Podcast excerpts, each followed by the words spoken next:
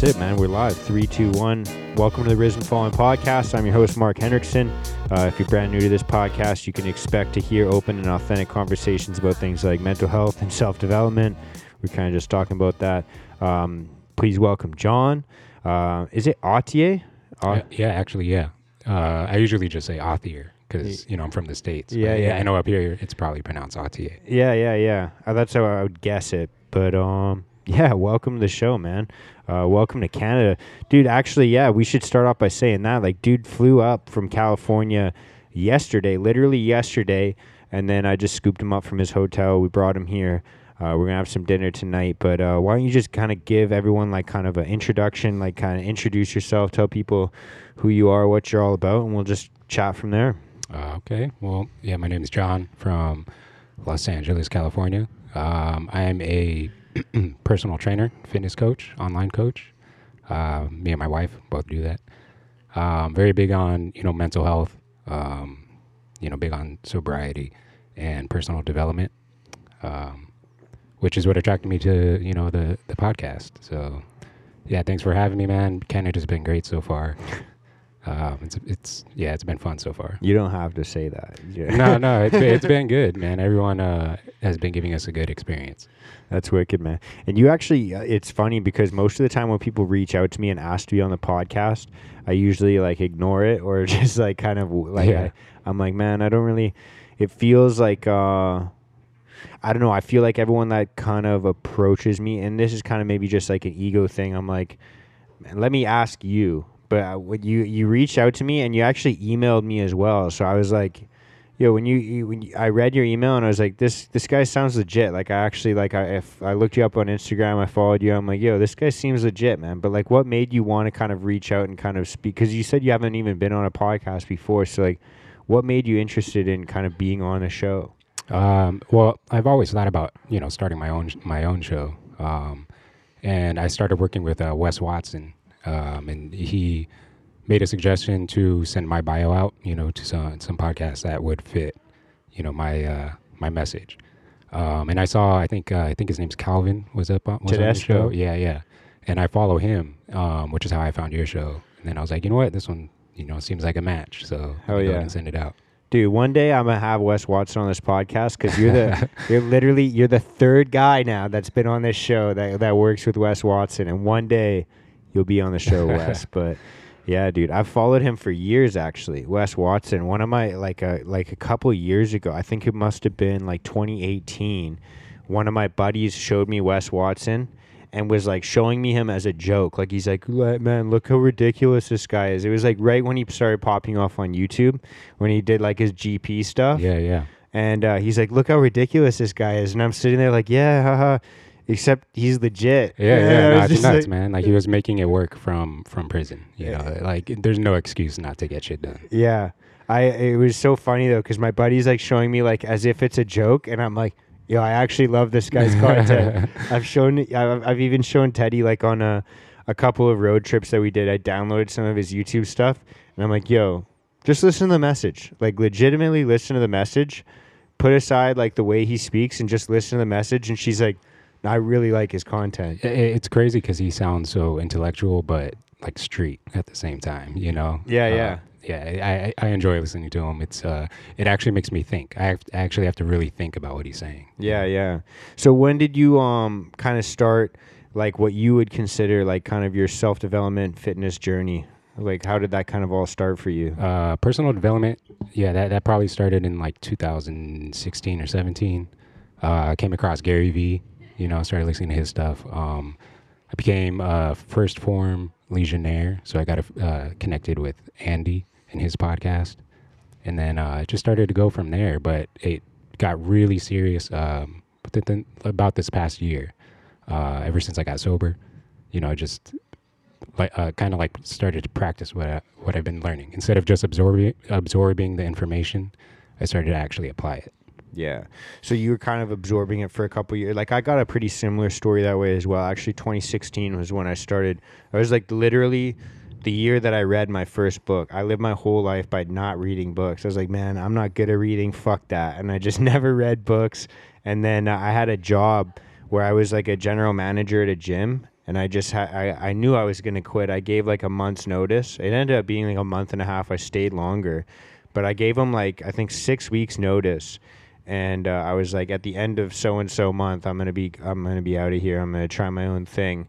And so like a lot of the time was spent just sitting in my office. And I was just like, fuck, I'm going to try and use this time productively. And I started reading because I was just like, I'm on salary. Like, fuck it. I'm just going to read in my office. That was like 2016 was like the first time I read a book. Yeah, no, I don't think I read a full book at all throughout going like through school and everything, you know? And then, yeah, like once I got really serious and started to really see the value in a lot of these books, you know, now I get excited, you know, to buy a new book. Yeah. I'm the exact same, man. We have like you guys got Chapters Indigo. Do you guys have that? No, it's like a bookstore. Okay, we got like I got like a Chapters membership, like they call it like a plum card, and I'm like, man, I'm gonna use the shit out of this book. I get discounts on books and stuff now. It's like that's one of the main things I spend my money on. Like as you can see, like there's kind of books all over the place here, and like 90% of them are just like self-development books, whether they relate to like business, fitness, like money, debt, anything along those lines. There's very few. I'm just branching out to reading novels now. I don't know what kind, like, do you just read like a lot of self-development stuff? Yeah, that's mainly it. Something that I can, use and apply, you know? The only, I have some comics and stuff, you know, some like, not just like individual, but like the books, you know? Stuff like that, but not too many. I'm the exact same. Like, my grandma gave me a novel to read, and I was like, man, maybe I'll give her a book to read as well. And I'm, like, looking through. I'm like, I don't think grandma's really into reading about, like, fucking fitness and money. So I was, like, struggling to give her something to read, but that's sick, man. So, like, with because we were literally just talking right before we recorded about kind of, like, sobriety and recovery. Like, what made you want to kind of get sober? Like, did you have, like, kind of a... You know, a lot of people talk about having like their rock bottoms or like a downward path that they were following. Did you have something like that? Or yeah, definitely. It was about, I want to say almost 2 years of like almost a daily drinking. And then the last like 2 months got really, really bad. My marriage was about to end. So I was like hiding it basically for 2 years, like trying to sneak it around, you know. And then, you know, my wife finally found out, you know, she hit the fan, and it was either that or, you know, be on my own. So, you know, I had no choice, but I had been wanting to get sober for a long time. I just couldn't commit, you know? Mm-hmm. So like when, you know, like a lot of people go towards recovery, like even in my path, like I had a lot of friends that were already kind of in NA, like my group of friends, like half of us were like, all right, we need to sober up. Like there's a lot of us fucking our lives up. We had a lot of like a couple of buddies like pass away. A lot of people were getting hospitalized. A lot of people were going into like shit tons of debt. And then a lot of people were just like, yo, fuck it. You guys can't handle your stuff. We're going to keep partying. So like we kind of split in half. Like I had like a few buddies of mine that were already going to NA meetings, and like a couple of them were taking like 1 year or 2 years sober. So it was natural for me to kind of gravitate towards, you know, starting to go to meetings, starting a 12-step program. And then that's kind of how I started my recovery journey. But you were saying that you kind of just did everything on your own, which I think is actually really sick. Like that's kind of the way I'm going about it now as well. Like I stopped going to meetings after a few months. Sorry guys, but but like how did you kind of go about like recovery for yourself? My wife and my aunt, they wanted to put me in rehab, but you know I kept telling them that I knew I could do this, you know, like I knew I had the discipline. So I kind of had to remind myself about how disciplined I could be. I've done bodybuilding competitions and powerlifting competitions, so I know that if I really committed to something, you know, I could stick with it. So it's just about really believing myself and making that full commitment, getting through those first couple weeks when you're going through withdrawals, you know, and then after that it was easy, you know, because you feel amazing. You start to remember what your normal feels like, you know? Mm-hmm. And so like, was it like weird for you? Like, did you have to change up like a lot of things in your life? Like, were you like because you said you were drinking alone a lot of the time. Was it like kind of in your social circles? Was it like kind of normalized where like everyone was just drinking all the time, or? You know, it was usually by myself. Cause like I said, I would hide it, you know, I'd sneak it around. So, yeah, I just stayed busy. I started 75 Hard, you know, and that helped also, you know, so I was busy all day, you know, plus I was, taking care of the kids. So yeah, the main thing was staying busy, trying to break the habit. So learning what triggered the cravings, you know, and avoiding those or replacing them. That was the main thing.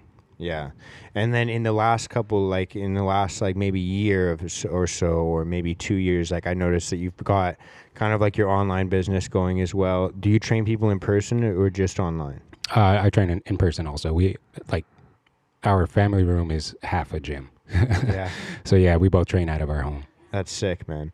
And so how has your business changed? Like has that been affected at all? I mean, literally every aspect of my life has improved. My relationship, my business. And the funny thing is I always knew that once I could give up the alcohol, that my life was just going to like take off. It was just going to rapidly improve. And it did, you know, shit, I'm even here right now, you know, like it's just, all the good things in my life have come after sobriety. Yeah. Were you training people before? Yeah, I was, you know, and a lot of times, again, I wasn't even, I was under the influence, you know, like while training, because I started to feel like I needed it to socialize. I needed it to get things done. But yeah, like I said, I just had to break the habit and then prove to myself that I am still that person, whether I'm sober or not, you know, like the person that I thought alcohol made me, like I thought it made me better in certain ways, that person was still me, you know, even without the alcohol. Yeah. Yeah. Dude, that's so relatable as well, because like, I've always been like, big fan of, like I said, like I definitely had my bouts with alcohol because I'm just one of those people. I didn't drink like every day. I wasn't like a regular drinker. But anytime I did drink, it was like to black out. Like that was just the way everything in my life is just like 0 to 100. Like that's just the way I operate. I'm very like extreme that way. But, for me, like a lot of the issues I dealt with addiction were a lot of behavioral addictions, and then a lot of it was like just to drugs. Like I wasn't even like, I wouldn't even need, like I used to joke, like part of my identity when I'd go to parties is like, oh no alcohol, like just drugs for me. Like that's like that was part of who I was. And like it was like obviously from party drugs to just like the daily weed smoking, like all day every day. Like when I met my girlfriend, it was like I was smoking like minimum 10 joints a day, like bong beside my bed. It was the first thing I did in the morning, last thing I would do before I went to bed. And it became like a part of my identity. Like I was like the guy, like even throughout all my friend group, like I was the guy that was just like always high. And like it would be almost like for me, like it felt like a flex, because like I'd still be training like minimum 2 hours a day. I was working like 10 hours a day. And it was like, look, like I'm doing all this, getting up at 4:00 in the morning, and I'm high the entire time. Like I had like this like goofy little laugh. Like that was like part of my identity, was like I can do all this stuff and still use drugs all day, every day. And when I first sobered up, I was like, just all my emotions kind of hit me all at once. And a lot of my emotions manifested as like anger. And I didn't know how to be like kind of happy or cheery or like playful and funny without like smoking weed or doing any drugs. Like it was like really confusing for me, because I was like, I feel like it's part of my personality. Like, yeah. No, I mean? Yeah. No, I get it 100%, you know, and the funny thing is your mind will keep justifying you, to continue it, you know, like the fact that you were able to get all those things done while still being high. Like your mind's just gonna tell you it's okay to do it, you know? Yeah, yeah. And like there's still like conversations I have in my own head where it's like, maybe this will help me unwind, maybe this will help me relax, like maybe man, I could do more. I try to explain that to my wife, and she thinks I'm crazy when I tell her that there's like a voice, there's always a voice trying to convince you, you know, that it's okay, you know, and she thinks I'm crazy. But I know people that you know, are also addicts, you know, they get what I'm saying, you know.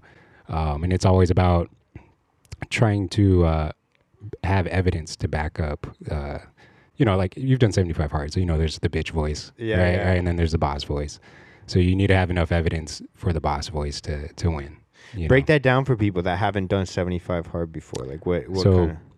Yeah, so the bitch voice is the voice that tries to go the easy route, the comfortable route, and give you the instant gratification. So whether it's trying to get up early to go work out, you'll have the bitch voice telling you to sleep in, you know, to snooze, that you'll do it later, something like that. And then there's always the other voice that's telling you the correct thing to do, the thing that you need the most. So it's learning how to identify the bitch voice and choose the boss voice more. Yeah. And man, that can be manifested in so many different ways. Like I literally last night, so it was like, I think like 9 o'clock, I was like kind of, cause, you know, Teddy was at her parents' place. She was helping her sister out with the baby all week. And I knew she was coming home today. So I was like, okay, I got to take care of a lot of the chores. Like I got to do all the dishes in the sink, empty out the dishwasher, you know, clean our bed sheets, do all the laundry, wash all the towels. Like I had this big list of shit that I had to take care of. And then like I have my non-negotiables for every single day as well. So like obviously work out, meal prep, like make sure I have meals for the next day. And then some of the two of the other things that I do are read and journal every single day. Like I just can't compromise on that. And I remember writing last night in my journal, like right before I go to bed. It's like 9:45, 10-ish, which is late for me because I'm up at like between 4 and 5 every day. And so I'm like telling myself in my head, I'm like, I'm going to be journaling tomorrow morning when I wake up. Like, it's less than 8 hours away. Like, that's just going to be the first thing I do anyways. Like, do I really need a journal right now? And the first thing I write down in my journal is, like, I was trying to tell myself that I'm going to do this tomorrow, but I do that too much in my life. Like, I just need to sit down and journal about this right now. Like, even though that's such a small little minute thing, just, like, writing in a journal of just, like, how your day went, it was, like, I was just, like, trying to convince myself, like, yo, I'm going to be journaling in like 6 hours from now. Do I really need to do this now before I go to bed? And then all the little voices in my head start coming like, you know, it might be better just to go to bed earlier. It might be better to just like relax and kick back, like get the rest that you need. And I was like, no, because I can't allow myself to break these habits of things that are actually going to be beneficial for me and compromise. And then the thing I wrote this morning was, you know, the answer isn't to do less. Like, it's just so that I should have been more disciplined before this. I should have been more disciplined yesterday so I could have gone to bed earlier. Yeah. Like it's like I put myself in a bad position and then made an excuse for it, was going to compromise for it. And it's like, no, the answer isn't do less. Like, it's like, do whatever you said you were going to do and be disciplined enough so that you're not like backed up. You're not like, oh, fuck, I need to go to bed. I need to do this. Yeah, definitely. Yeah, and it's that the moment you compromise once, the second compromise is going to come. And then the third, it just gets easier and easier to make those compromises, you know? So it's avoiding that first one. Yeah. That's so important, you know? That's one thing I talk a lot about with my clients, especially the ones that are trying to, you know, quit alcohol, is you can't compromise. Because the moment you do it once, there's that going to be that voice trying to justify the second one and the third and so on. Yeah. So when someone like comes and they kind of start like a program with you, I'm assuming you work with them with nutrition, you probably work with them with their workouts, obviously. What other things do you work with them? We focus a lot on just the mentality, you know. Not everyone's open to it, but I push, you know, personal development a lot. Very similar to 75 Hard, you know, but I don't make everyone do like the 6 tasks or whatever every day. But same idea as far as being disciplined and staying consistent, you know, on a daily basis. But yeah, that's it, you know, workouts, tracking your macros and calories, stuff like that. And then a lot of the mentality stuff, you know. And then there are a few people that have come to me trying to get sober. So having someone there to talk about, you know, that stuff, because it's still a weird subject for a lot of people. You know, it's kind of a weird thing where if you're sober, it's like there's something wrong.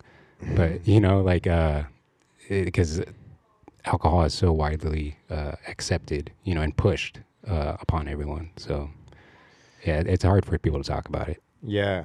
Well, I always, some of the things I've been asking recently to people as well is like, do you think that there's like a reason why alcohol and like even like BC, you're from California, I'd say the cultures are pretty similar in this way. Like weed is definitely like something that's normalized, stigmatized, like well, I wouldn't say stigmatized, it's normalized and it's like pushed. Like there's like a cannabis place you can buy weed every fucking corner. Yeah.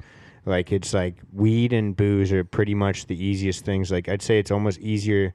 Yeah, the liquor store is closer than the grocery store. Yeah, yeah. And that's why, that's what makes it so hard to avoid, right? Like, anytime you go out with some friends, you know, you're going to be surrounded by alcohol, you know. At every single grocery store, every, you know, convenience store, they have it. Yeah, I don't know. I mean, as Andy says, you know, I think that's by design to make weak men. You know, weak men are easier to control, you know? I love that. Yeah. I love that. We're pretty aligned that way with that, that mindset and mentality. I think, one of the best things that Andy says all the time is like personal development is the ultimate rebellion. Oh, definitely. Like I was talking about that the other day because I have a mental health group where we either meet up or we do a Zoom call every single Sunday. So, like, a lot of us, like, will even, like, I've started bringing people, like, that are looking for more community. I'm like, come to church with us. Like, I go to church every Sunday morning, and then, like, we'll just go and grab coffees after. We'll go for a hike after. And we're in a coffee shop last week, and, you know, a lot of us are kind of like tinfoil hatters, and we're sitting around, like, obviously, we're sitting around, we're talking about all these different things in that are going on in the world. And I was like, guys, I don't know, like, if you listen to this podcast, but I was telling them to listen to Andy Frisella's podcast. And I'm like, you guys have to understand, like, this is why I'm so passionate about, like, getting your money up, getting your fitness better, getting healthier, getting stronger, getting more independent. Because, like, if you hate all the stuff that's going on in the world, this is your way out. Like, that's the only way out. Yeah, no, I agree, man. I feel... I knew this was going to be such a good match because even just like on the car ride over here, man, like we see the world pretty much the same, you know, and it's probably because, like you said, this BC is a lot like California. So we experience the same crap that's going on, you know? Yeah. How has it been? Because you live your whole life in California? Yeah, pretty much. Okay. What do you mean pretty much? So when I was, when I was a kid, my dad moved us to Texas, so you got a taste of the good life. I was from age 1 to 5. Oh, okay. So his idea was he did HVAC. Yeah. So his idea was that it's really hot in Texas, so there must be a lot of work, you know. But again, he had his own alcohol issues. Like that didn't work out. We ended up having to move back. Okay. So I was born in California. But yeah, and raised there most of your life. Yeah. Okay. And so like how, like, has that been a struggle for you in the past, like obviously a few years, there's been a lot of things that we could dive into in regards to that, but like have you found like yourself frustrated with kind of the current, I guess I hate the word climate, but I'll use that word, but like the current climate in, and I'm not talking about the weather when I say that, but like just how California's been, because I feel like a lot of the things we were talking about on the drive here is like very similar to how Canada's been. Like our whole country is basically treated the last few years the same way California did. And I know I've thought about kind of my frustrations, but like how has that impacted you and your family? Have you guys considered other options? Are you like, I'm staying here no matter what? No, I mean we've talked about moving to a different state, but my wife's family, you know, is in California, and you know my kids, they are really close with their grandparents, so it would be too hard. But yeah, it's frustrating, you know. Like a lot of times I'm just thinking, how does not everyone see the same what we're saying. Sorry that I butchered that, but you get what I'm saying? Like there's homeless people like everywhere. Mm-hmm. Prices for everything are through the roof. Like we have like an egg shortage right now where like eggs are like $6, you know, for yeah, it's insane. Everything is just way overpriced. And I don't know how people keep electing the same leaders. Yeah. It's so weird too because for you guys, like I feel like governors have a lot more power than like our premiers do. It's so funny to see like from, because like we're, a lot of our power is national. Like it's a lot of our power is like federalized, whereas like you guys are kind of handled state by state. So it's so funny to watch, like for us up north, to watch the states where each state is handling things completely differently. And you're seeing like how Florida handles things is obviously polar opposite to how California or opposite. But there's like weird, so much weird shit going on in the news right now, dude. I've been seeing a lot of that stuff with like egg shortages and what's going on with the chickens. Like what the fuck is that all about, man? Like, do you like, what's the news saying, and then what's actually happening? Tell us. We got there's been like a lot of fires at like farms and everything that have been killing, you know, a bunch of chickens. The conspiracy theory is that, again, they're like Bill Gates is like trying to, I guess he bought up like a bunch of farmland. Yeah, he owns like 70% of the farmland in America. Yeah, so it's more like, again, the conspiracy theory is that it's related to that. And they're trying to push like the artificial meat, stuff like that. I don't know. This last year, I've kind of like stayed away from that stuff just because I said it takes a lot of energy, you know, and it's a whole lot of energy and frustration, you know, reading about all that stuff. Oh, dude. Yeah, we don't have to dive too much into it. It's funny, though, because I literally just saw an ad this morning that McDonald's here in Canada, next week they'll be launching their plant-based chicken nuggets. And I was just like, man, what the fuck? Yeah. Dude? Hey, I mean, again, Andy Frisella says he's going to have us all eating. They're going to have us all eating crickets. Yeah. You know? Well, fuck. I'm going to try and stay away from that as much as I possibly can, dude. I got... a lot of beef and chicken in my fridge. I'll tell you that right now, man. Fuck that. I do not want to be eating bugs. Yeah, it's so weird, man, because I feel probably similar to how your girl does as well, because Teddy and I were talking about kind of like we had friends moving to Alberta, which is basically the Texas of Canada. They're just next door to us. And then she's dual citizen, so we had the option. We were thinking about, oh, maybe we should go down south. Like we could find somewhere like that's handling things differently than it is here in Canada, because a lot of things that, like, aside from, like, the restrictions that we had over the last few years, like, there's a bunch of, we pay stupid amounts of tax on everything. Like, from income tax to, like, we've gotten, like, a new, I don't know if you guys have something, like, equivalent to this, but, like, carbon tax is now, like, plaguing our country. I should start checking all my receipts because I'm pretty sure I'll see something like that on there. Well, we get like a carbon tax on everything. So like when we like all of our heating is like natural gas. So on our natural gas bill, there's a carbon tax on that because it's like contributing to climate change now. Yeah. So like our electricity and our heating is like we get taxed on that. Like our fuel is through the roof. Like everything's just like super expensive.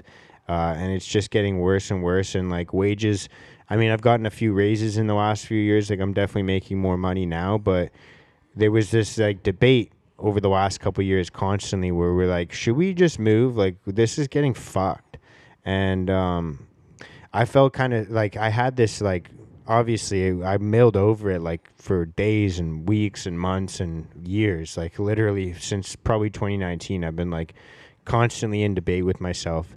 But I went through this kind of path of thoughts, like this pattern of thoughts where I was like, what's my end goal?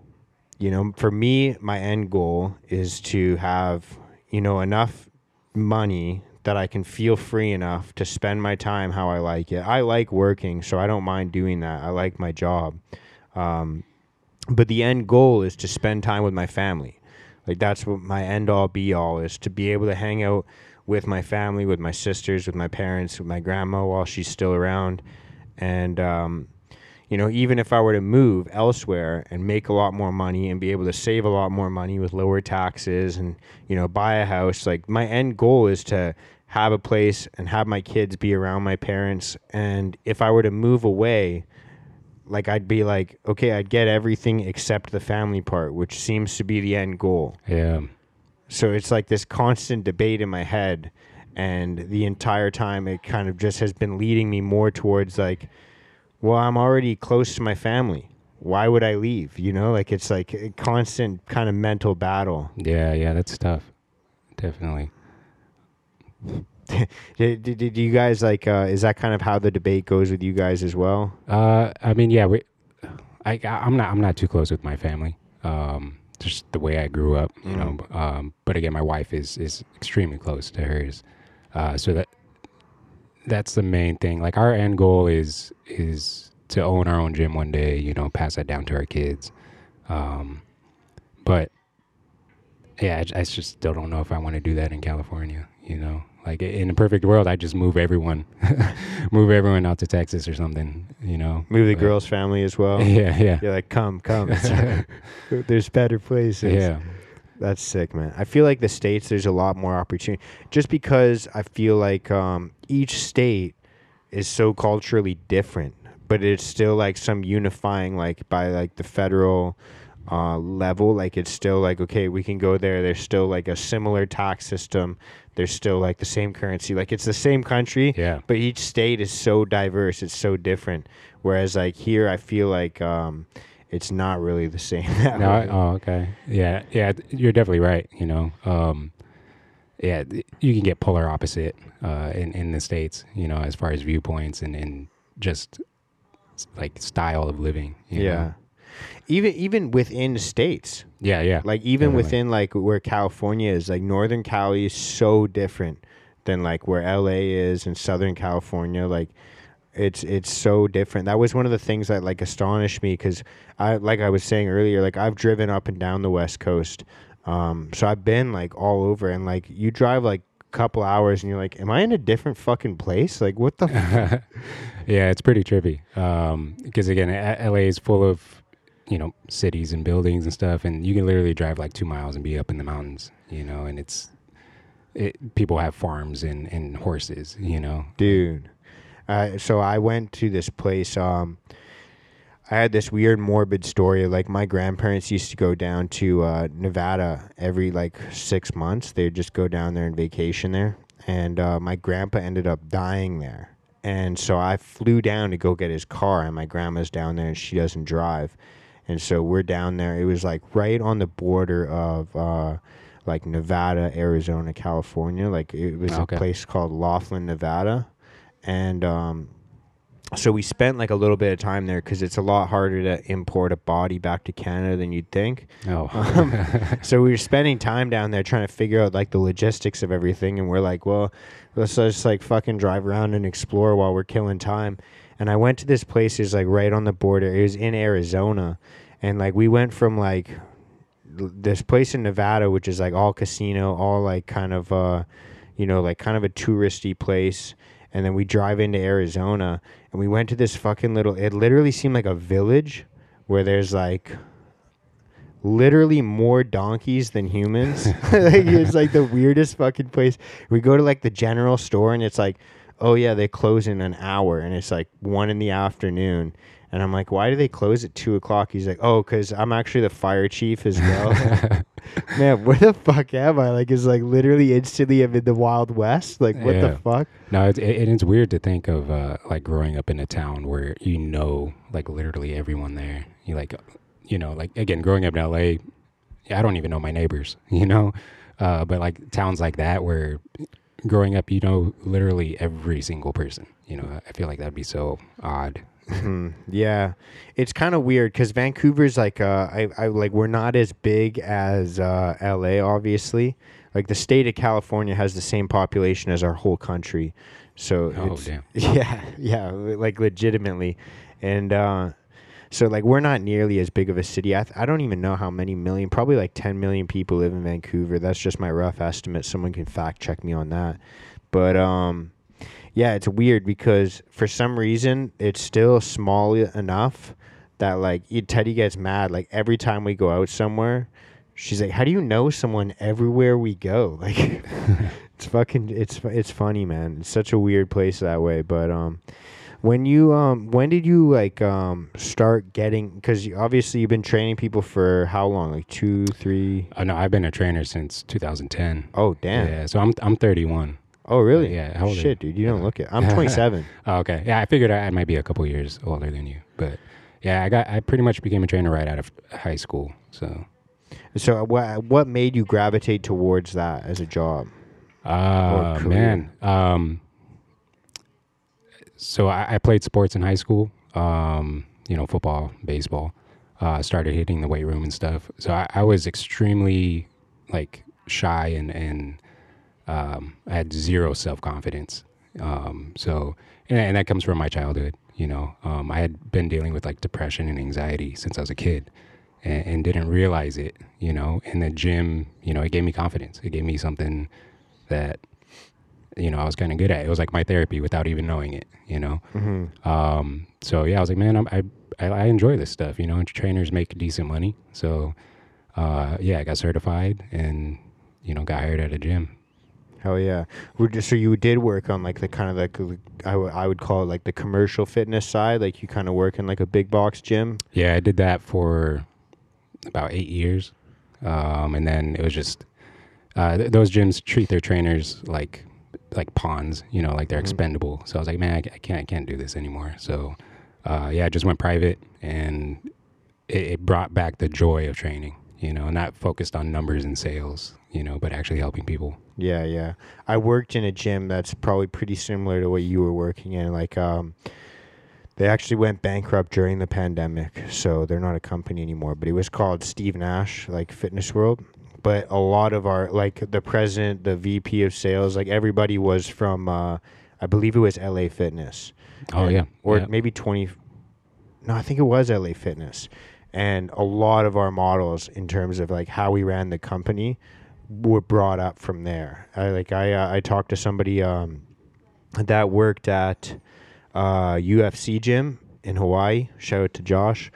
He was on the podcast, and we literally had identical models of how the business ran in terms of how I worked on the sales side for the memberships, but it was how many calls you had to make a day, how many appointments you had to make, how many enrollments you were expected to make throughout the day, throughout the month.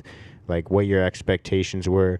They used the same acronyms. Everything was the exact same.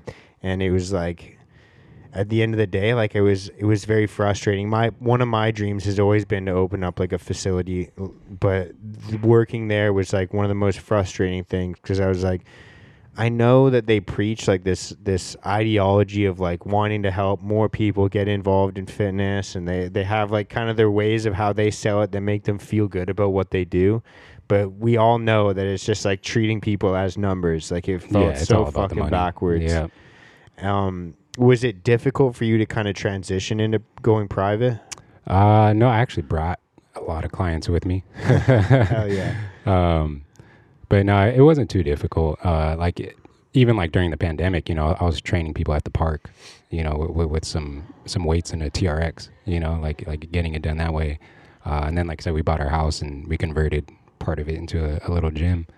And then, like I said, the goal is to open up our own facility. Have you heard of Self-Made Training Facility? No. So it's a training facility, so it's not like a gym, but it's a. Basically, they rent out space to trainers, so there's no memberships, no sales, anything like that. Mm-hmm. So I'm planning on franchising one of those. That way we could focus on giving the trainers the best tools, to train their clients instead of focusing on just signing up members, Mm-hmm. So that's the dream. That's the goal right there. Okay. And were you did you have kind of a fear at all of okay, shit, I'm not going to have job security or anything like that? Was there ever that fear at all going private? No. So I had another full-time job while I was doing the private training. So it was more a part-time thing as far as the training goes. Except now, I'm making enough to do it full-time. But yeah, I had another job. I did work as an ATM technician for a little bit. So that was, where I got my insurance, health insurance and all that stuff. But then, I left that, actually got fired. I left that. And then, I actually still have a full-time job. I help adults with disabilities find employment. So I'm a supervisor for that, but probably going to be leaving that soon, just to focus fully on the main goal. That's sick. Do you find people, because I always feel there's this weird in-between space of Should I be working a full-time job? Will I chase my dream? Should I quit everything and put all my chips on this? Like, I like that you kind of have the same, it seems like, ideology that I have, like, with my podcast, my mental health group, and, like, this thing going, where I do have, like, a full-time job. Like, I work in construction. I'm a carpenter. So, like, all my days are spent working in construction, and then coming home and grinding, working on the podcast, whether I'm filming or editing or trying to work on marketing or whatever it could be. Do you feel like, you know, there's like a stigma around that? Or do you feel like there's kind of, because I feel like we're in like this weird generation of like fake hustlers or entrepreneurial, where like people feel like they're above working for someone else. Do you know what I'm trying to get at? Yeah, no, I get what you're saying. Yeah, I've had the same thoughts of, you know, whether or not I should have left my other job sooner and everything. You know, the whole, what's the saying, you know, burn the ships. Do you know, like, the saying about burning the ships? No. I can't remember it completely, but, you know, there's a story about people invading an island, and they said the best way to win when you're invading the island is to burn your ships. Okay. Yeah, I mean, like, yeah. So like, you have no other option, you know? So I've had that thought a lot, you know, like, should I just quit and make this happen from having pressure on me, you know? But at the end of the day, you know, you do have bills and responsibilities, so you got to do what you got to do. But, yeah, I mean, I don't see anything wrong with, you know, our approach. Mm-hmm. I feel like a lot of people have this like weird, it's almost like an entitlement of like, they're above working to make money. Like they're like, oh, I'm not going to take that job because I won't work for that pay, or I won't work for someone else. Like I need to have my freedom. Like it's like this weird, like I said, I view it almost as like an entitlement, but from my perspective, and I feel like you'll probably relate, where it's like, if you really want to, chase your dream or do anything big like that, you kind of have to be able to make sure that all of your essentials are taken care of. Because I feel like, especially with, well, maybe it's different because I run a podcast, but I feel like for me to be, you know, in a creative mindset and to feel like I can be like free and open with the way I express myself, or be, you know, as carefree as I am with it, like I need to know, oh, all my shit's taken care of. You know, like I can pay my bills. Like, yeah, no, there's definitely a lot of entitlement going on, you know, especially with the younger generations. But yeah, you know, I think we view everything similar, where, you know, you got to work hard to get ahead. You know, you're not just going to get things handed to you. You know, even, you know, there's a lot of people that graduate college with a degree and expect to be making 100K a month or a year, you know, to be put at the top. But no, you still got to start from the bottom, you know, and work your way up and kind of earn. Yeah, you got to earn it, you know. So, yeah. I think we align on that. You were saying earlier that you were dealing with kind of like depression and anxiety from a young age, and I relate to that a lot. Like I remember the first time where I had like kind of an alarming experience with my mental health. I was like 9 years old, and it was something that I had said to one of my teachers. Did you know that you were struggling at that time, or is it kind of like more of a reflective, like kind of looking back, you're like, oh, I was in a dark place? Yeah, definitely looking back. So my parents were divorced when I was 8. Again, both had alcohol issues. I lived with my aunt from 8 years old till adulthood. So growing up, it was weird, you know, even though I had cousins, I was living with my aunt and my uncle. It never felt like my home, you know?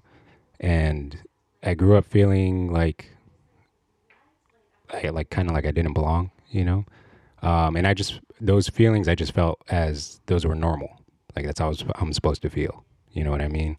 So it wasn't until I got older, you know, and even with spending time with my wife and her family, kind of seeing true family dynamics and stuff, I kind of realized, yeah, like that, you know, that wasn't normal, you know, and even, you know, going throughout high school, you know, my mom passed away when I was 18. So going through all that, having like these thoughts about death and everything, you know, I've thought about like suicide since like my teenage years, you know, never tried anything, but again, I thought that was normal. You know, I thought that was a normal thing. It probably wasn't until I heard again, like Andy say the same thing. And he said that that's not normal. You know, like those aren't normal thoughts to think about what would happen if you did this to yourself, you know? And then, yeah, after, you know, getting into like drinking and everything, it just, you know, made everything 10 times worse. During that like last month of like my rock bottom, I think I went to bed every night thinking about like killing myself, you know, even though I had a family, had a house, you know, I had all these good things. And that's when I like really know, you know, I had to change something, you know? But yeah, it's definitely something that I realized that I've struggled with for a long time. And I just thought it was a normal feeling, you know? Yeah. It's weird how those things like kind of like, I'd say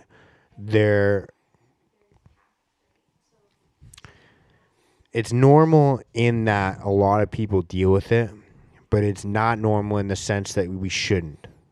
And the weird thing that like kind of motivates me to continue to have these podcasts and these conversations is that the more weird thing, the more bizarre thing to me is how many people have these thoughts and then walk around like they don't. And like everyone's kind of like wearing a proverbial mask in that like we're all like kind of fucked and pretending we're not fucked. Yeah. And part of what keeps us fucked is that we're pretending we're not fucked. Yeah. And I think that's also you know, an issue mainly with men, you know, because there's the ego thing, you know, you can't seem weak if you have these thoughts, you know. I am glad, you know, all that's kind of changing, you know, especially these last couple of years. But yeah, it was something like I don't ever remember asking for help for anything, just because in my head it was, you know, it was a sign of weakness, right? Like you're supposed to be strong. You're supposed to be able to know how to handle your emotions. You're supposed to know how to, you know, handle life, you know? But and to get, like you said, in reality, almost all of us are dealing with something, you know? And if we all talked about it more, you know, I feel like there could be so much progress, you know, so much that could get done. Yeah. I had a weird experience, like what I was talking about when I was 9 years old. I had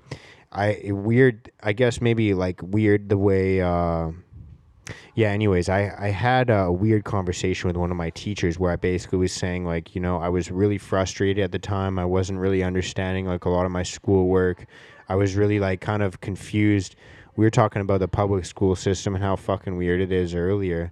But it felt very foreign to me that I had to go to this place, sit in this room, sit still, not talk and run around and joke, like all the things that young boys want to do. And I was like, man, I don't get the point to any of this. Like I feel dumb every day. I feel like every natural urge that I have, I shouldn't have. Like I wanted to run around and play sports and joke and laugh and be loud and do all these things. And what was expected of me was the exact opposite. Like it's like sit down, shut up. And I remember talking to my teacher about this. I'm like, I fucking hate everything. Like this fucking sucks. And I don't want to keep doing this. Like I fucking want to end it all. And I'm like 9 years old at the time. And so she's alarmed by this, obviously, and tells like my principal. My principal then calls my parents. My parents are like sending me to doctors. And I'm like, holy fuck, I should never have said that. Like, I'm never going to say anything like that ever again. And so like from 9 years old, I was like, I'm never going to say anything like that again. Like if anyone asks me, I'm good. Like I'm fucking good. Like, and so from then on, it was just like, I'm never talking about this shit ever again. And, did you ever have like kind of a moment like that where like you had like almost like a cry for help and it was like handled improperly or? No, not as a kid, but I was very, very quiet as a kid. My aunt would almost on a daily basis ask me if I was okay. And I was always, yeah, I'm okay, you know, and she tried to put me in like therapy as a kid. And, you know, I always said no. But as I got older, definitely, especially with alcohol, you know, you start to do things where you're trying to get help without actually asking for help, you know? That I noticed that a lot, like even just talking to my wife, you know, I would kind of like almost fish for help without just directly saying, you know, I need help. Mm-hmm. But yeah. What did that look like for you? Like what kinds of things? Man, I can't think of anything off the top of my head, but, yeah, I can't think of anything off the top of my head. Word. Okay. Yeah, man, it's such a bizarre thing that, like you were saying, like it's not normal to have these thoughts. It's such a bizarre thing that so many people have them though. And we just kind of walk around masking or charading that, like, and it's weird too, because I feel like every generation has these types of things, but just doesn't talk about it or uses different words for it. Because like, if you were to ask, like, I don't know about like you like your family, but like, I know if I had the chance to ask like my grandpa, we have like, my grandpa was really old, man. Like he was born in 1913. And so man. Like, yeah, he grew up in Europe. And in Denmark, and they like, dude, there's like pictures in like our family photo album of like Nazis invading. Like if you were to ask him like, yo, were you ever depressed? He'd be like, no, like I live in a place now, like when he moved to Canada, it's like, I live in a place now where there's no bombs like going off. Like we have nobody invading us. I work a job. I live in a home. Like, what do you mean depressed? Like, what the fuck are you talking about? But, and then, like, even I've asked my dad, because he runs his own business, and, like, I've asked him a lot of times where it's like, yo, did you ever feel like you weren't going to make it? He's like, yeah, every day. Like, I was scared every day. Like, I had kids to feed, wife to feed, mortgage to pay, and it was like, I was scared every day. I'm like, are you ever anxious? He's like, no. Like, even though that's the same feeling, they don't use the same word. Like, it's such a weird kind of phenomenon, I feel like, where it's such a human experience. It's such a human condition, yet we're conditioned to not speak about it. Oh yeah, definitely. Yeah, it's crazy. I do think about, you know, what, you know, my, I guess like ancestors, or, you know, like during the Great Depression and everything, like the shit that they had to deal with, you know, compared to what we have to deal with now.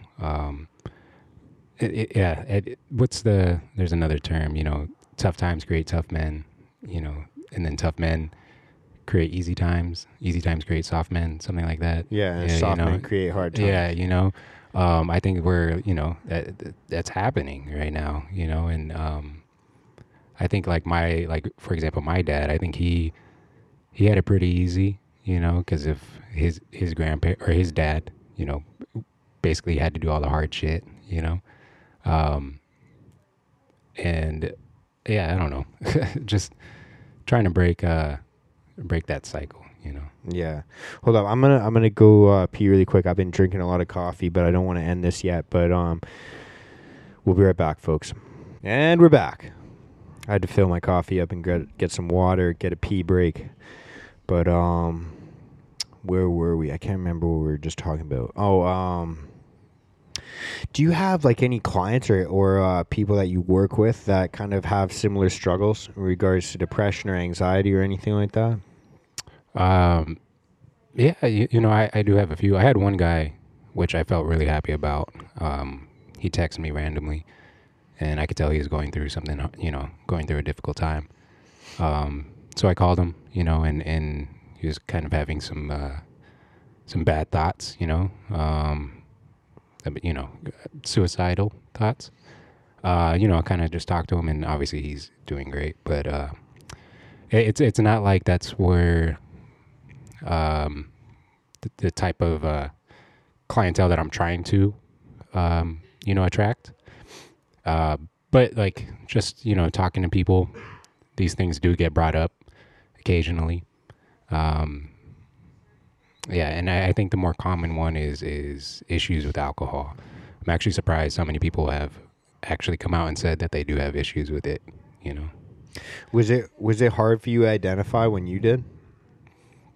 To identify that I had an issue with alcohol? Yeah, like I remember the first time I had spoken out loud to somebody where I said, I'm a drug addict. Like that was when I said it for the first time. I was like, holy fuck, I never really thought, because I always had like the idea of like, oh, you know, I don't have a problem, I just really like it, or I could use responsibly, I'm just not right now. Like, I knew I could quit whenever I wanted. Like, I always had those thoughts in my head. And like the first time I said, like, to one of my good buddies, I was like, yo, I'm a drug addict. Like, yeah, no, I lied to myself for years. And yeah, it was pretty much the same thing, saying that, you know, like, I'm not an alcoholic, you know, I just, sometimes I get carried away, you know?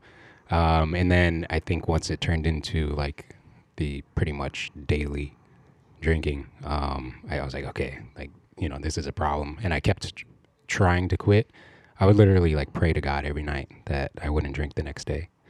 And then, you know, certain triggers happen, and it was just a really bad cycle. Mm-hmm. You know, I would get like a day or two clean and then obviously feel like shit. And the best way to fix that, you know, is having another drink. Yeah, yeah. But yeah, I lied to myself for years. And I even then I lied about being sober, you know, to like my wife. I told her that I wasn't drinking. But I still was. Until I hit that rock bottom moment. Mm-hmm. Were you like, you said you were praying to God every single night, like, okay, I pray I'm not, you know, the strength to carry on for one more day. I don't know how your prayers go. Have you always been like a religious or a spiritual person, or are you? Is that just an assumption I'm making? I am now. But again, growing up, especially in high school, you know, when my mom was sick, I think after that, when she passed, I kind of just, you know, I gave up any of that hope. And then I met my wife, and she's very spiritual, very religious, and we actually got baptized together. I had never been baptized as a kid because of my childhood. And then, you know, since then, and even then I was still going through my struggles as I got baptized and I was going to church. Mm-hmm. There's so many times I went to church hungover, you know, like, and again, I would pray and pray.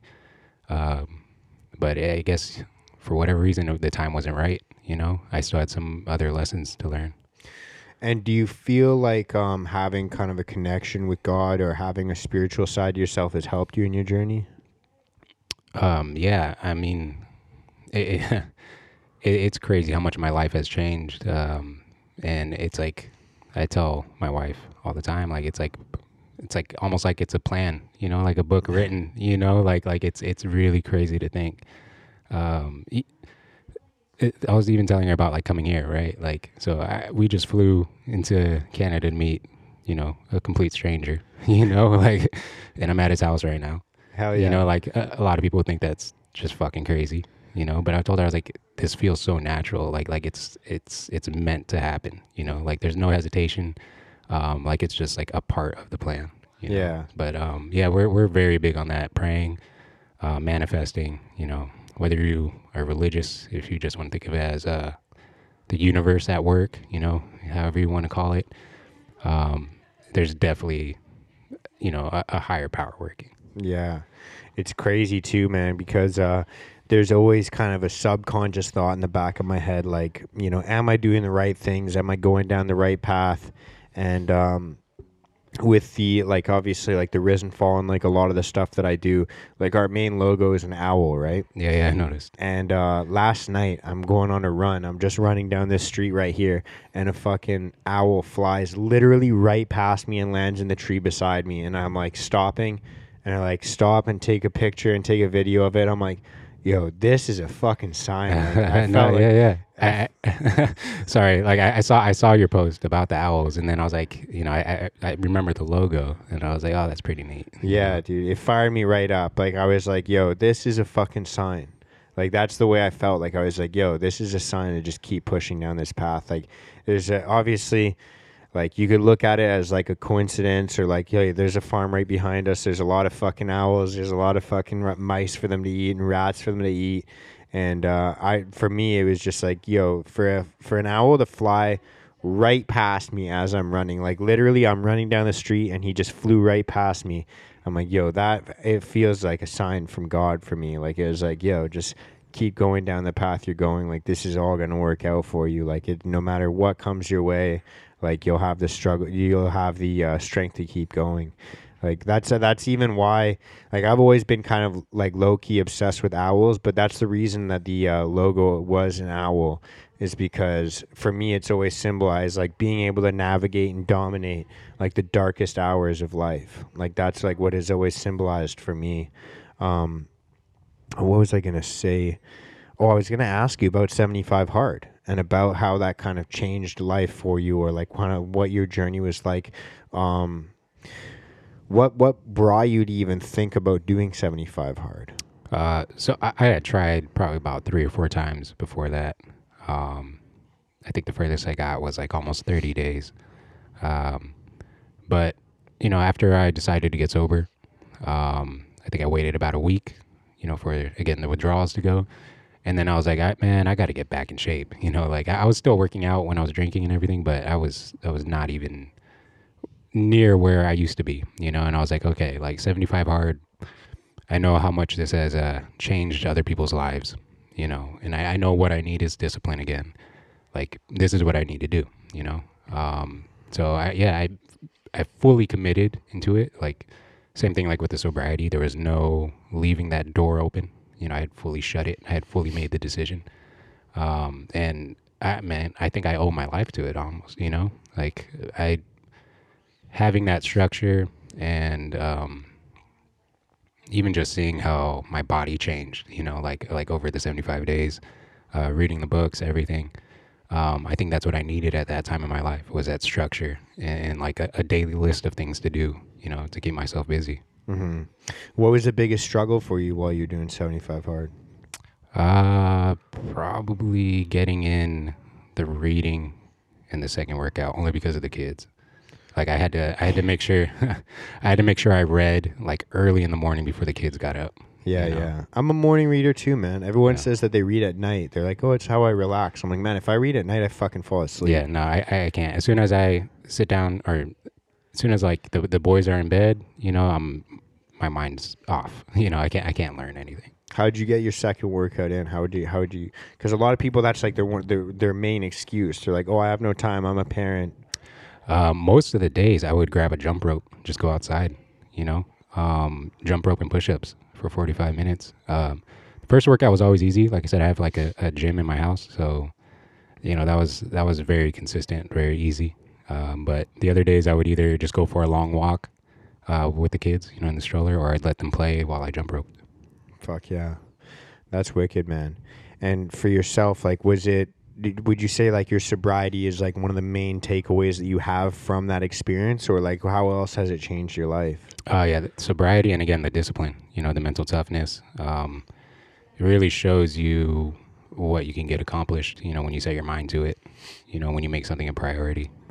I honestly, like, to be honest, I feel like I was the happiest in my life when I was doing it. Yeah. Just going out, like, I was so fulfilled, like every day knowing that I got this done. I was looking forward to the next morning so I can knock out, you know, the tasks every day. It was probably, like one of the highlights, you know. Not that I'm not happy right now, you know, but like I felt unstoppable, you know, doing it. And I think it's proven to me that I can literally do anything, you know. Yeah, there's I just finished another round of it. I find that I do 75 Hard pretty much once a year now. Just to kind of keep my mind sharp. Anytime I find myself slipping, I start another round because I'm like, fuck, I need to redo this. And like last year I was training, and I was in the gym, and I just finished a jiu-jitsu class, and I step on the scale, and I'm usually around like 200 pounds, but I step on the scale and I'm at like 220, 225, and I'm like, fuck, I'm fat again. Like I was always like a naturally like a heavier kid.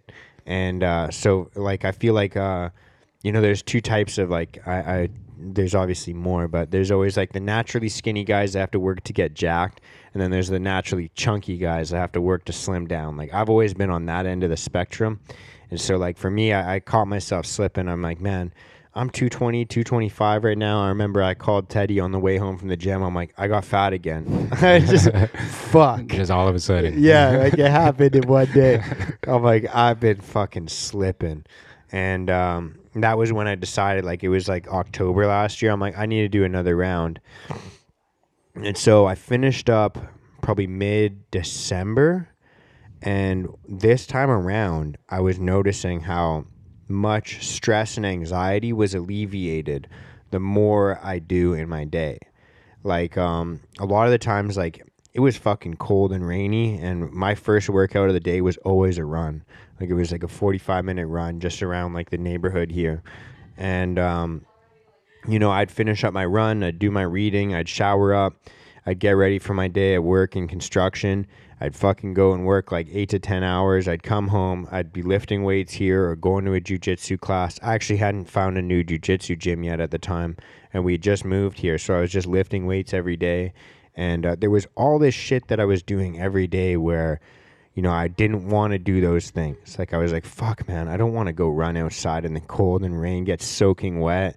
You know, and then have to work in construction, and then have to lift weights. Like, there was all of these things I was doing that I didn't want to do, where, like, even when the most, you know, simplest things that would piss me off or annoy me in my regular life, when they would come up, I'd be like, all right, let's do it. Let's bang it out.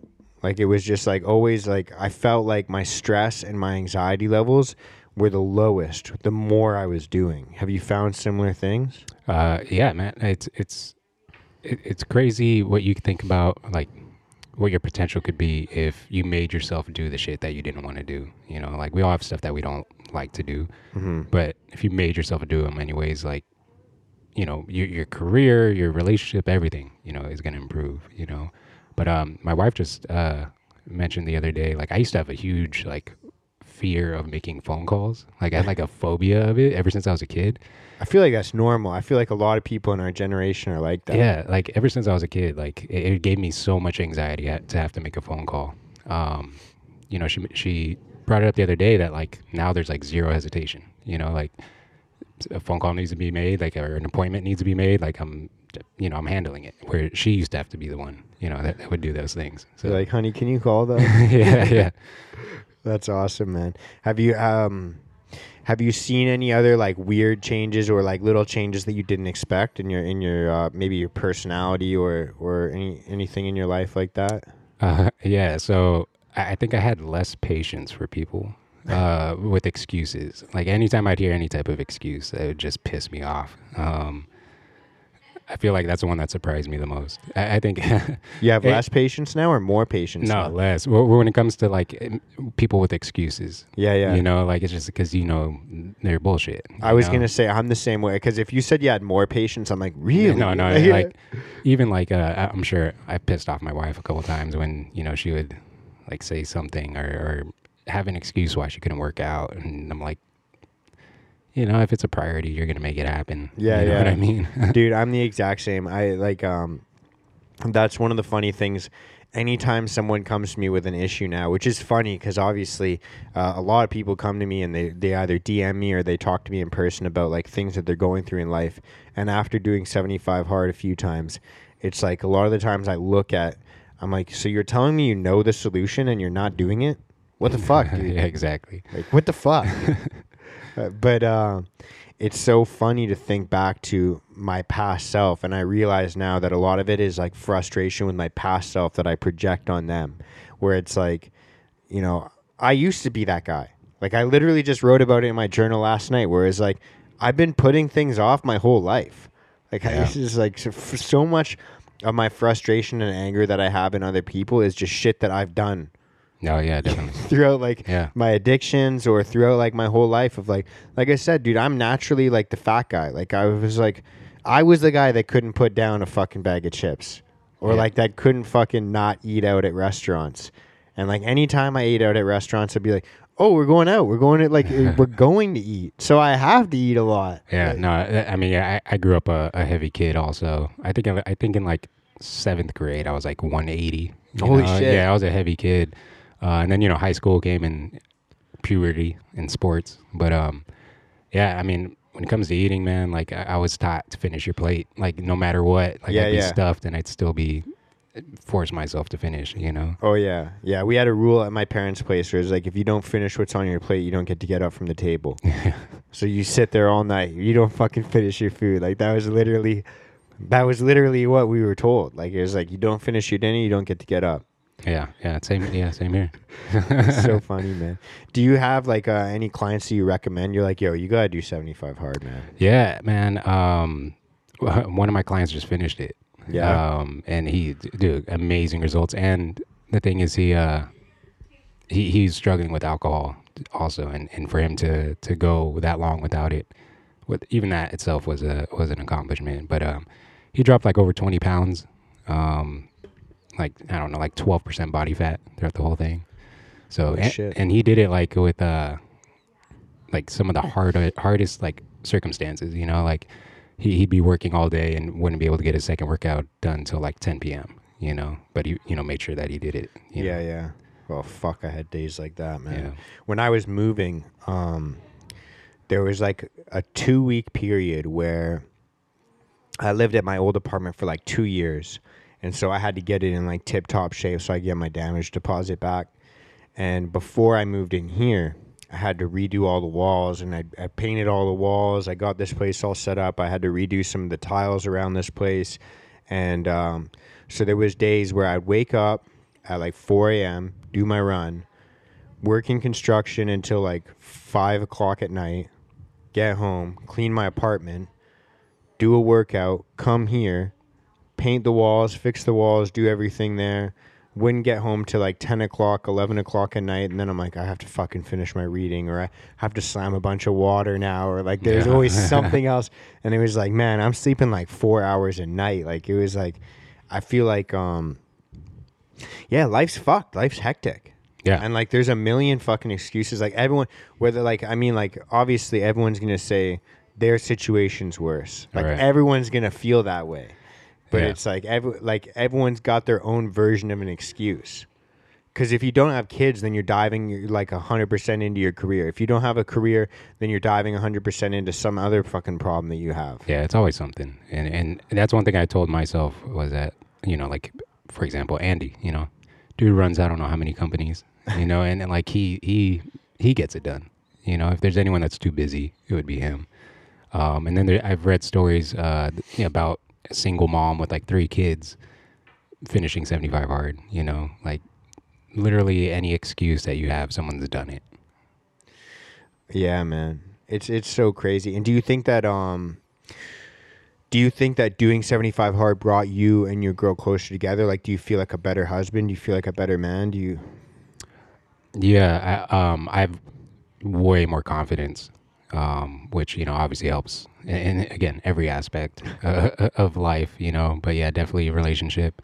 And the big part of that is being sober, you know.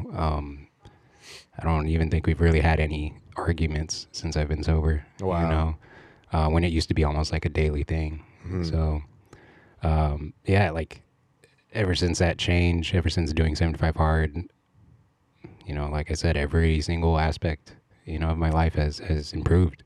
Mm-hmm. And do you think that kind of dealing with like depression and anxiety growing up, do you feel like that makes you a better fit to help people with their journeys? Oh, absolutely. You know, it's to be able to relate to people and understand. You know, I've been through a lot, you know, in my life. Not only that, like I forgot to mention, you know, my family was homeless for a little while, you know, when I was a kid, when my parents were going through their shit. Like I've been through like all kinds, like obviously I've had loss, you know, losing my mom and, you know, other family members,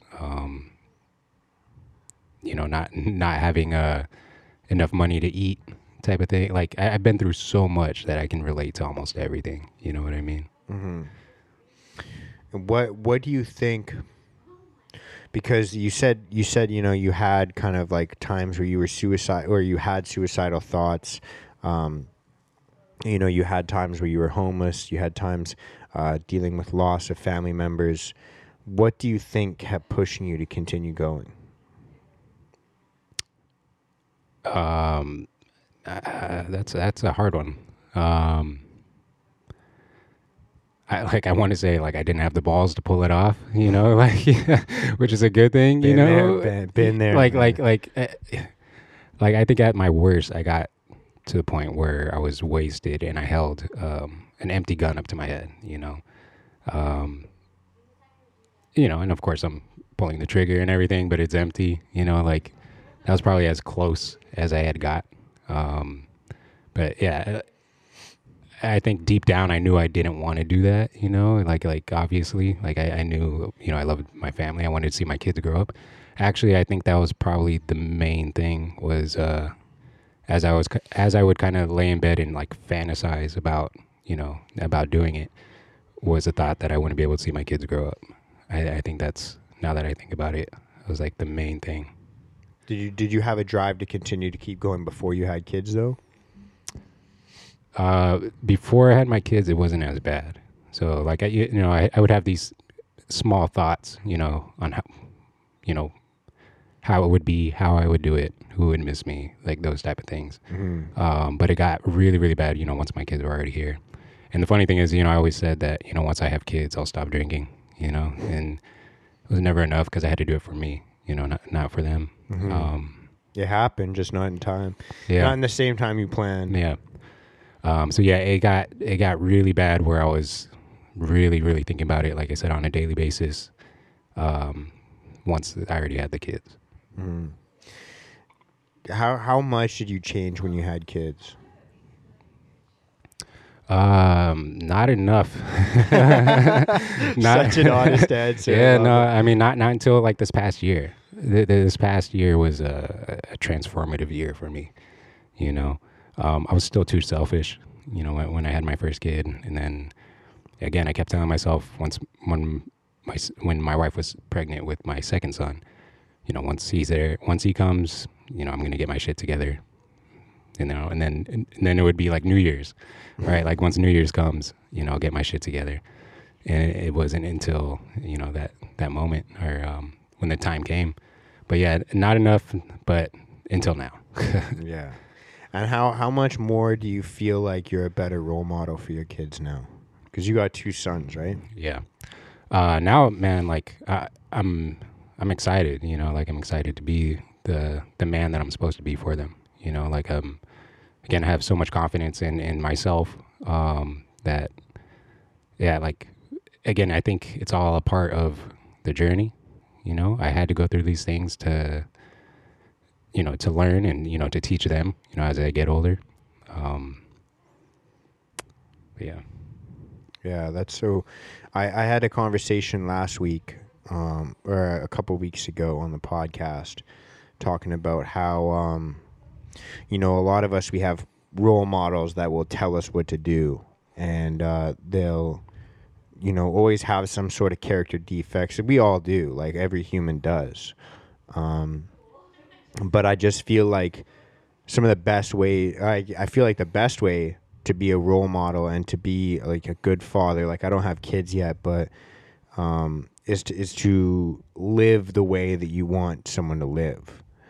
And do you think that a lot of people do that in today's day and age? Do you think that there's a lot of good role models out there? Or do you think that kind of we're losing that, or we're gaining that, or what's your kind of look on that? I would say we're starting to gain that, and I think a lot of it's through social media, but that could just be because those are the people that I follow. Yeah. You know, like I know I didn't have a role model growing up, and I think before social media, you know, a lot of people didn't have anywhere to go to learn that, you know, how to be a man and how to, you know, how to live life the way it's supposed to be lived. You know. And unless you were playing sports, you know, like you weren't really around that. Like obviously coaches play a huge role in, you know, teaching the youth. So I would say now it's, you know, I think it's getting better, and hopefully through social media. I know there's a lot of bad shit with social media. Yeah, yeah. But there's also a lot of good stuff, you know. What would you say? Because I had this conversation actually at the gym. It was funny because I was talking to one of the black belts in my gym, and he was like, he just figured out that I had a podcast, and he's like, "Oh, what's your podcast about?" And I started telling him about it, and then I'm like, "Yeah, actually, there's someone like flying out from California, like to come and chat on the podcast as well." And he's like, "Oh, how do you guys know? Like, do you guys know each other?" I'm like, "No, we connected through social media," and we started talking about like social media and the internet, and how like there's people that literally will have never lived without social media. And he's like, "Yeah, the internet can be such a cool place." I'm like, "Yeah, it can be." Yeah, yeah. It's not always, but it can be for sure. What do you think is like your favorite and least favorite thing about social media? At least favorite has to be like like the trolls, definitely. And then all the like the TikTok challenges that get people sick or killed, you know, like little stupid shit like that. Best thing is, you know, is networking, obviously, you know, meeting people. I've learned, I don't even know how much just about fitness, again, personal development, all of that came from social media, you know, so I don't know if I would have been able to pick up all this, you know, if that wasn't around. I think we came in to social media and the internet at the right time to where it's not our whole life. You know, we have a little bit of both. Yeah, that's cool, man. I always, social media is such a weird fucking place. I could go on for hours about how much I love / hate it because there's so many aspects that I love about it, but a lot of the things I'm like, I fucking hate this. Like, TikTok should be banned. TikTok should be banned, man. I hate that a lot of like what happens on, like, especially like a lot of the people, like I obviously follow a lot of like mental health and self-development stuff, like fitness stuff, but I feel like on the mental health side of social media is like this, you know, it's like almost like a side of mental health that I really think keeps people in that struggle in terms of like, oh, you know, it's okay if you need to do like your self-care, like stay in, have a bottle of wine, watch Netflix, like you don't need to make yourself better. You're already perfect. Yeah. Like it's like, man, like 90% of these social influencers around mental health are like completely back-asswards. Is that how you say it? I don't know how to say it. Yeah, I get you. But it's just like so fucking backwards, man. And it's just so frustrating, man, because I feel like it's literally the exact opposite of what people need to be told. Yeah, definitely. That's a whole victim mentality, right? Like you know, it's okay. You know, you have the right to feel that way. You know, it's like, okay, well, what you really need is someone to call you out on your bullshit, you know, and help you get your life together, you know. I think I was blessed that my wife is that way. She called me, you know, she doesn't sugarcoat things, you know, and again, I don't think I would be where I'm at right now. Like, I know I wouldn't, you know, without her and her tough love, you know.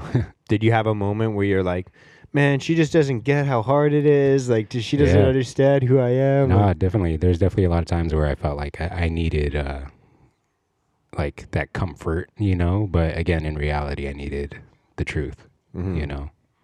Yeah. I felt like that before. That's something that I write down in my journal all the time is like, when I'm feeling like I need comfort, it's because I've had too much. That's what I write about all the time, man. That's where I get a lot of my reflection done. Like I either literally just sit and talk to my phone and listen back to it, or I'm just like writing in conversation to myself.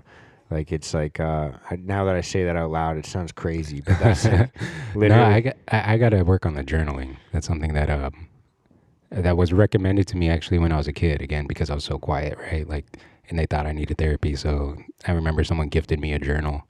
And I just did not know what to write.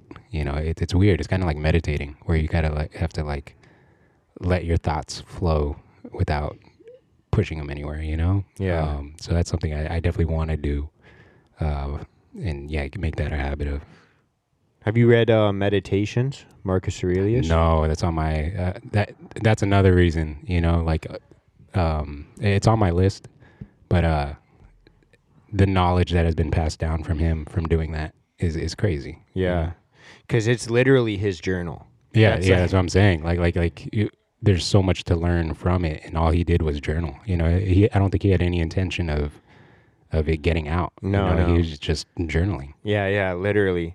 There's, one of the people I follow on social media is Ryan Holiday, the Daily Stoic. Yeah, I love that guy. And dude, he talks about it all the time. He was like, even one of his episodes, he's like, if Marcus Aurelius knew we were reading this, he'd be mortified because it's literally his journal. Yeah. And I never liked the idea of journaling. I thought it was like kind of like fucking lame. I was like, fuck, I'm not going to keep a diary. Like that's fucking... Yeah. No, same here, you know. And that always kept me from trying it, you know. But now I've been trying. I have like an app on my phone, but I want to start actually, you know, physically writing it. Yeah. I have an app on my computer that I started doing it.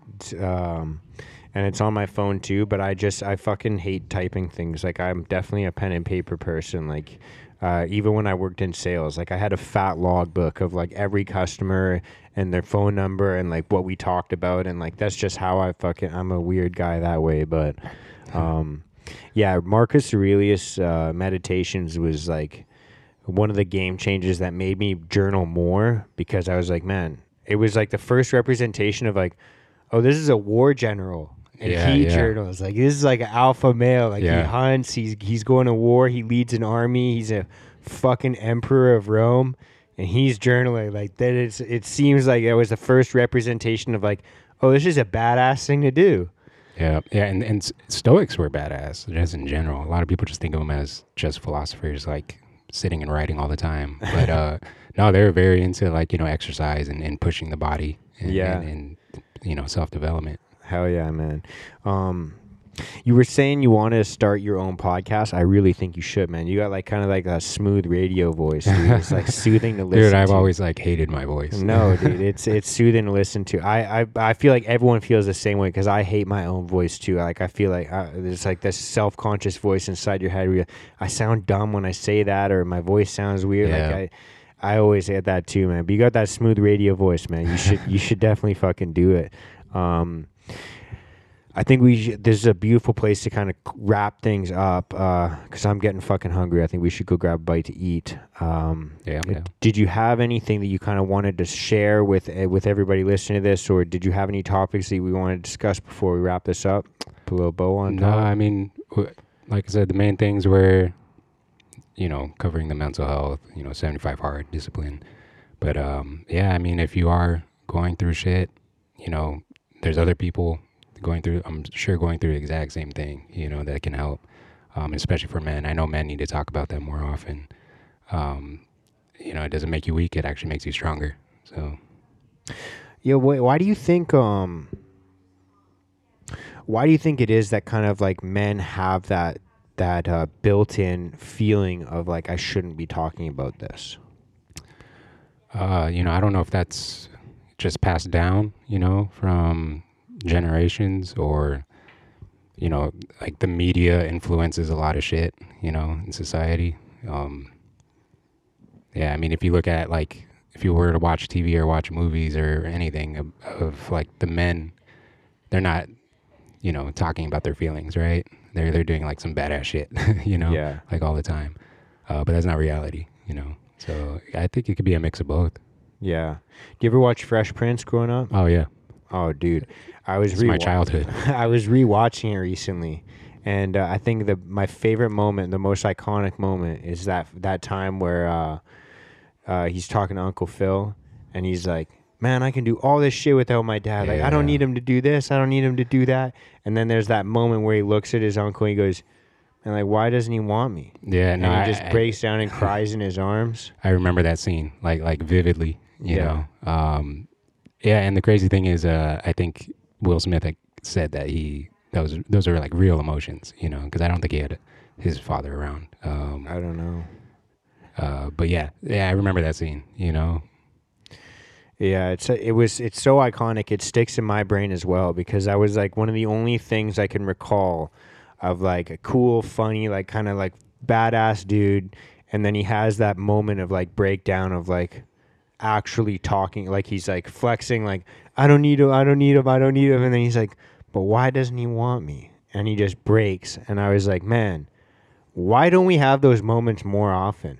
Yeah, it's just like such a fucking like.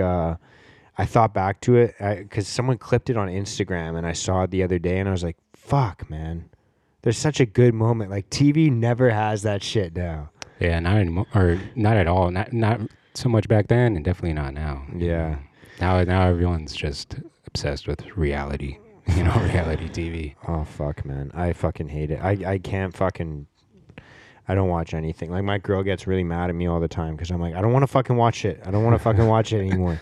I'm so fucking tired of it. Even sports nowadays is like fucking reality TV. I just can't do it, man. But yeah, dude, let's wrap this up. Give a nice little plug. Give a little plug for everything that people got to know about you, your Instagram, anything like that, and then share a little positive message, and we'll wrap this up. Oh yeah, so my Instagram is at Authier Fitness, and it's AUTHIER_fitness. And positive message. Yeah, give us something. Give us something to motivate us. Something that people can remember when they're on a run or some shit. All right. So one of my favorite quotes is, "Life is 10% what happens to you and 90% how you react to it." I love that, man. I love that. That's like, yeah, you don't control the world. You control how you react to it. Yeah, and that's a big stoicism message. So, hell yeah. Well, happy Thursday, everybody. Hope your week's going well. If it's not, reflect on why that is and fucking fix it. We love you all. Much love from California and Vancouver. Have a good one. Peace out. Bye.